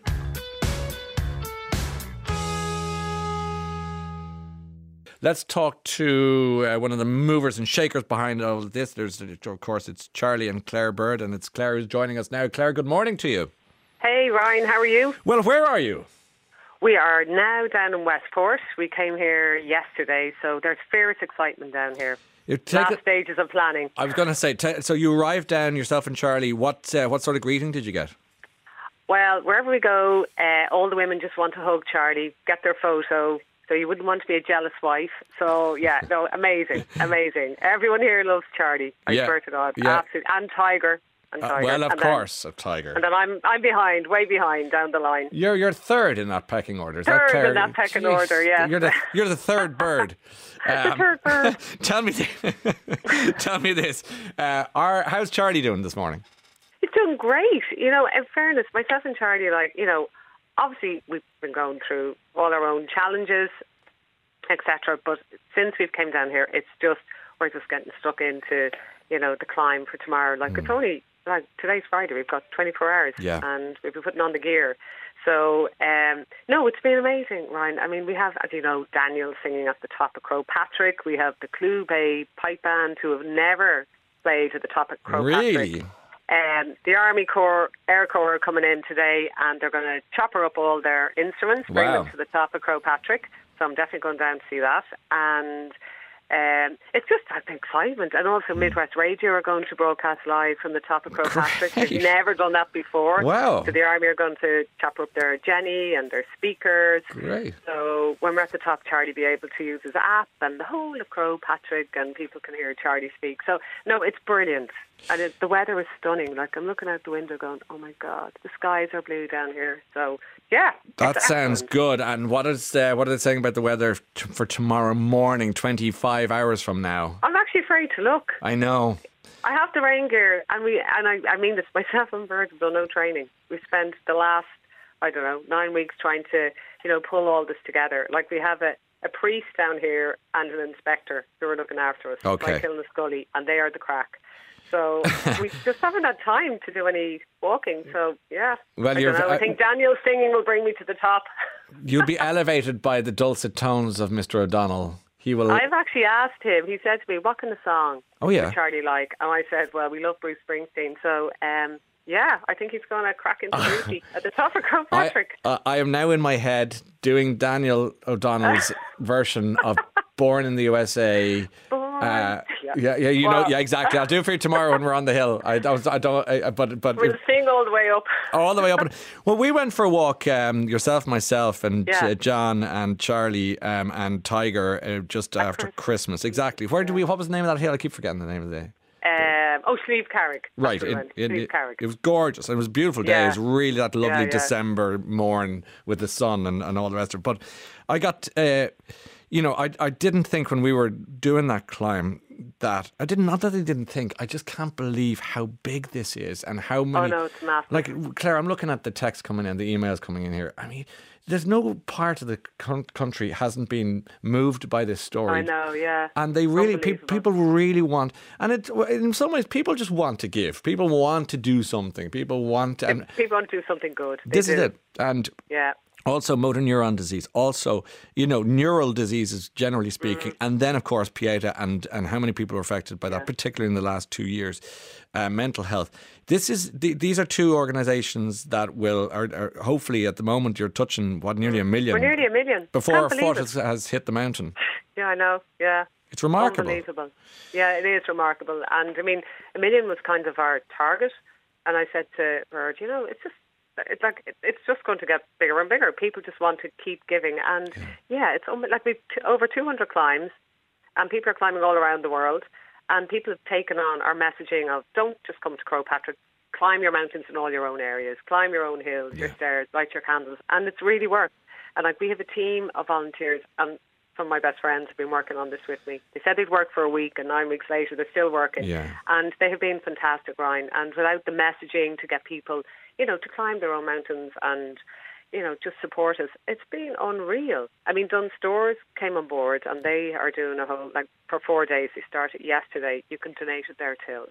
And they're going to oh, compete good. that in every single branch in the whole of Ireland, Dunnes Stores. You can go in and you can donate the till if you want. So, like, everyone's come on board. And, like, local people down here have been amazing. Like, McGing's taxi company, they're just giving their services for free. Good. Um, I know everybody. They're just people have been fantastic. Like we're down here in Hotel Westport, and it's like being at home here. Right. Like you- I'm in behind the reception desk having the crack with the ladies. Like they're yeah, they're brilliant. They're just so Make lovely. yourself at home there, Claire. I And actually did. feet up Actually, myself there. and Mary from reception are like Yeah. best mates. Mary and Claire hanging out at reception, yeah. you know, just. you uh, meet Mary. She's lovely. I am, so, I'm um, already looking forward to meeting Mary. Yeah. So Oh no, they're just brilliant down here. So yeah, like the whole day, like the weather's fabulous. So the Helliers can take off today and yeah, get to the top of Croagh Patrick with everything we want. So and you, um, you got the, the you felt the love from Vicky Phelan, lovely message from her as well. Oh, Yeah, she's, she's amazing. Yeah. Yeah. and her parents actually are going to come down So with I her believe. siblings, and they're going to climb with us. So yeah, I mean, really special. I know Vicky wants to, you know, be here, and you know, she's just an amazing, She is. inspirational woman. So. There's going to be a lot of love on that mountain tomorrow. A lot of love. Oh, a lot listen, of yeah. there will be. Yeah. I Yeah. know, and all my friends and my and my mother, Bird's Oh. mother-in-law, is coming down. Thank goodness. Thank goodness for Thank that. goodness. And all, um, obviously, Bird's daughters, Orla and Nessa, and the grandkids, who Yeah. I think you might be chatting to tomorrow. Yeah. Um, they're all coming down. So we're very excited to see them all. It's going to be brilliant. Good. Well, we'll, we'll probably see a bit of you in. We'll see a bit of you in some ways on the TV tonight. We'll we'll do a quick uh, visit to Yeah. to Mayo. So Yeah, you'll say hello to us down here. We will. We'll all be down here. And yeah, we're dying to have the chat. Yeah. Um, I noticed Charlie was saying during the week that he's been crying a lot. Is he okay in that regard? He said it's kind of kind of part of his MND's But uh, they're, you know, diagnosis. it's part of it. I Yeah. mean, but there, a lot of them are tears of joy. Like Yeah. people are so kind to him, and you know, when people are kind to you, it's just it Moving. becomes very, very yeah, it's moving, it's overwhelming, and people are lovely, like lovely to him.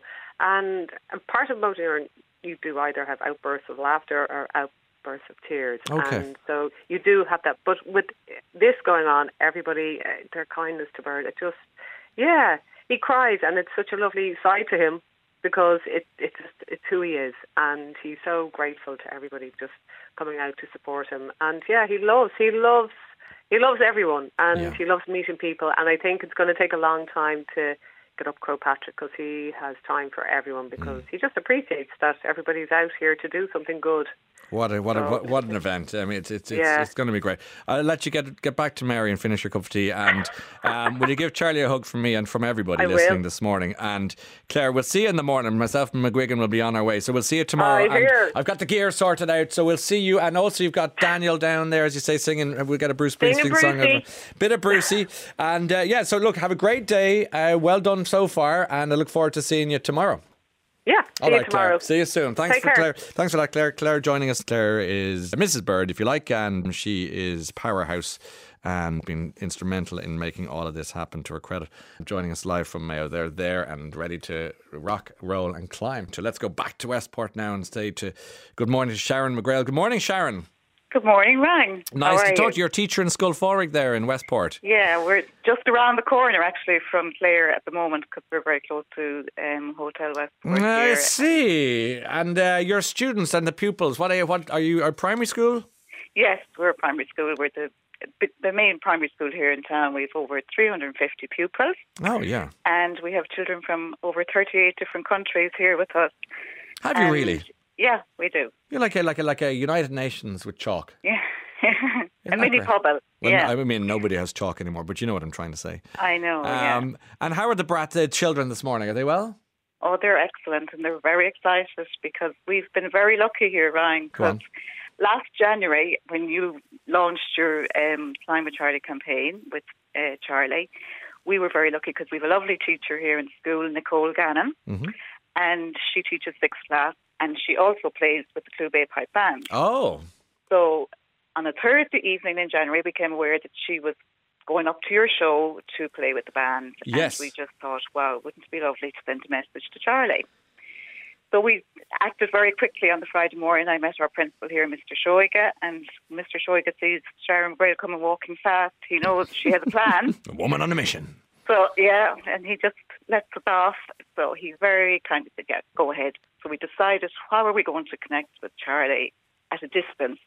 So we're looking up at Croagh Patrick here every day, and we're, you know, conscious of the big mountain that it is for you, everyone, to climb tomorrow. And we're also aware of Charlie's own personal journey. So we said, right, we'll do some footprints because we knew that he is has been training since January and we um, all the children in the school uh, started to make their own little footprints and uh, I went around to the classes and explained who Charlie was and a little bit of his story and his journey and um, it became very clear Ryan that they got it very quickly and they very carefully decorated the footprints and decorated them so beautifully and we put them together with a letter and we told Charlie that we were going to be walking with him in spirit. So we have a daily mile route around our school here, and we pledged to Charlie in the letter that we would walk the daily mile every day from January 17th until today is our last mile. Wow, well that is so impressive.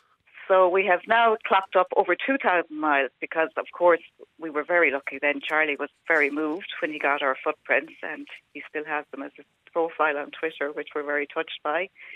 And um, he came to visit us with Claire and Tiger. Oh, he sent me Um, footage of that visit. I now know who yeah. you're talking about, and he was. That was a beautiful, Oh, a beautiful occasion. Yeah, I've heard Claire there this morning speak about the tears of joy. Well, there were lots of tears of joy that morning. Yeah, I'm not Just surprised. All the children out, and they were so excited. They chanted his name, and it was just beautiful. And then the sixth class children with Miss Gannon and Mr. McCrone, they uh, wrote a song for him. And um, we took the Proclaimers 5,000 miles song and we adapted it to our school motto, which is Arila Kayla, going forward together. And um, they performed it for Charlie. Let's and let's take a little clip of that. I I, I love this.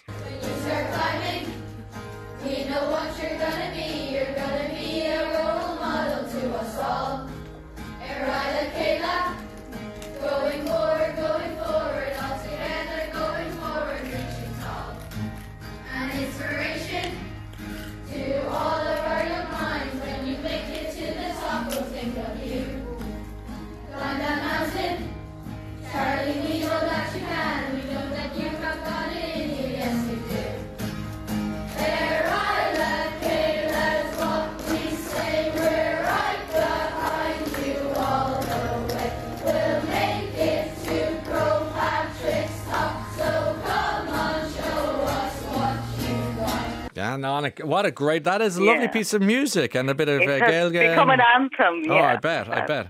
And it was really special. And I suppose that was the day that um, we fell in love with Claire and Charlie and Tiger that day. And I think they might have fallen in love with us a little bit too Yeah. because they came back and visited us a second time in March, just the three of them. And it was really special. And the children have gained a huge appreciation, I suppose, about life really through this, Ryan. You know, I, I suppose we talk about the hidden curriculum at school and how much of it is, is taught and not taught. But this journey for us, we have, you know, we've taught children so much about doing the right thing and standing up for people and including people and mm.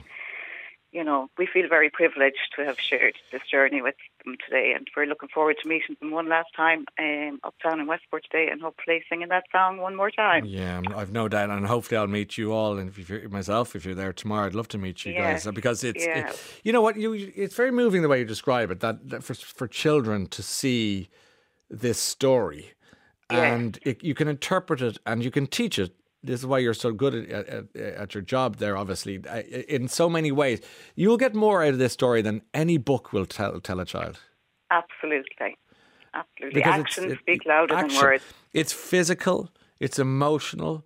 Yeah. Um, it is. It's. It. There's so many life Mm-hmm. lessons in this story, and it's also the beautiful ecology and the nature of this beautiful Mm-hmm. mountain, the symbolism of it, um, and the and, and Charlie, and then telling them about illness and life and love and loss and everything. It's a massive lesson for these children, this It is. generation It- of kids. It is huge, and I think you know even when he came to visit us the second time, he brought some pictures from his travels to the North Pole and the South Pole, and right. he spoke to them that day about climate change, and you know I think our children have a very well, we have a very good school ethos here anyway, but I Mm. think this has strengthened it, and the moral com- compass of Scoil Phádraig is very strong as a result, and I think they will, you know. They will grow with this project into the future. Good I, I you, do yeah. think. It sounds know. like everybody has been enriched by Charlie's story. Absolutely, Yeah. yeah. It so far. just he's they're such special people, and I Yeah. suppose the other thing, you know, Claire says she's the third bird, but she certainly isn't. She's No, an absolute lady, she, and she, she is that, and self-deprecating with it, as you know. She's and um, of course Tiger. Then Mr. Shoiga had to waive the no dogs in school rule because he got to tour all over the classrooms with the children, and they loved that. And So you were allowed to have dogs, birds, everything that day. everything. That's it. All rules. All human, all human and canine life. Sharon, I, I love uh, your your ethos. Uh, will you please tell all those gorgeous children I pass on my very very best and lots of love. Absolutely. They are um, walking non-stop. It's like a walkathon here Oh, today great, now. They're great. all out touring around and smiling and they're happy and we're happy for them. Sounds good. Happy and healthy, the two key ingredients in life. Absolutely. Sharon, see you tomorrow with any luck, and thanks for your time Yes, today. Okay. Nice All to right. talk to you. And you, Sharon McGrail is a teacher there in Scoil Phádraig in Westport. A lot in that, wasn't there? That wasn't just a whimsical chat. 24 and a half hours from the march up the Reek, as they call it. Carl Henry, good morning. Good morning, Ryan Tubridy. How are you? How's I'm, it going? I'm good. You're, you're en route, are you? I am. I pulled in at the side of the road. I'm in a nice, safe spot. I'm heading down to Westport nice and early. And uh, I'm getting, even listening to the show, Daniel O'Donnell singing Bruce Springsteen at Yeah. the top of Croagh Patrick. I mean, seriously, uh, it's going to be epic for loads of reasons. Loads Well, of reasons. that's going to be a bigger achievement than me reaching the top. Uh, uh, so we'll, we'll, we'll, we'll wait with interest. Carl, what? Just, just uh, people all around the country seem to be climbing uh, some class of hill or or reek or mountain today, tomorrow. What do we need? Uh, give us the like the top bits of advice. Yeah, so first of all, so the key thing is you've got to build it to your fitness level. So make sure that you're fit enough to do what you're trying to do. That company you're chatting about earlier on, doing 130 floors for Mount Fuji, I hope they've had their full medicals before they attempt that because it's a fairly big thing to Yeah. attempt. Okay. So just ensure that you're fit enough to do it. And if you're not, don't be afraid to turn around. And that's really, really important. From what I know, we'll be chatting to Joanne, uh, Joanna Donnelly later on. The weather forecast for tomorrow is cold with a couple of showers and a bit of sunshine. So prepare for all weather. Bring a rucksack. Bring some warm stuff in the rucksack, some gloves, a hat. In terms of clothing, it's layering, right? So it's a non-cotton based t-shirt. That's really important because the cotton stuff fills with sweat and gets really cold. Then a light fleece on top of that, and then a rain or windproof jacket on top of that. Nothing new tomorrow, so don't get the shiny new boots out because you're going to get blisters. Nothing, use gear that you've worn and trained in over the course of the last couple of months, and that's really, really important. Um, because otherwise it's going to make it very uncomfortable, no matter where you're climbing it, and that is crucial. Bring some, always, always bring some Vaseline just in your rucksack in case you need it, in case you get blisters, and then obviously lots of food is important too. If you're going to climb somewhere new that you haven't done before, bring your phone with you. Ring someone if you're on your if you're with a small group. Let them know where you're going. Be safety conscious. That's really really important. We've had loads of questions on Instagram. I am going to do an Instagram live when I'm down in Westport. So if you have any questions or any of your listeners have questions, follow me on Instagram and I'll be able to do a And live. when, are you doing the, when are you doing the live? I'll do it. I'll do it later on this evening when I get to Okay. Westport. So it's at, it's at Carl Henry PT because we're getting so many questions in from people with Yeah. regards to what they should do. Bring some food with you. So water and food are really important. Um, you know, bring the bring the sandwiches. Bring some fruit. Bring a package of uh, a pack of you know something like jelly babies or fruit pastilles or something. The sugar in that can be really now good. you have my undivided attention. Um, I know, I jelly thought you liked babies, that you say. Uh, I'll bring a big pack of jelly babies tomorrow. because just in case you feel you know you're getting a bit tired. There's Yeah, yeah, sugar, sugar- sugar hit. You get a lovely kick from that, and uh, it is important. I know I have a rucksack full of sugary stuff for yourself, Baz and Dermot, and everyone else coming to Good man, Carl. tomorrow. Don't, don't worry. Okay, I don't need to pop into the shop and wow. Carl, look, uh, safe travel. Look forward to seeing you tomorrow and uh, we'll climb every mountain. We'll catch up with you again. Thanks for your time. See you soon, Ryan. All right, take it easy. bye. Carl Henry joining us there with very practical advice. I think among the most sensible thing you could hear today is turn back and don't be afraid to turn back. If you feel I don't think I can do this, don't. You know, just don't. Just it's meant to be an enjoyable experience as well. All right, you got it.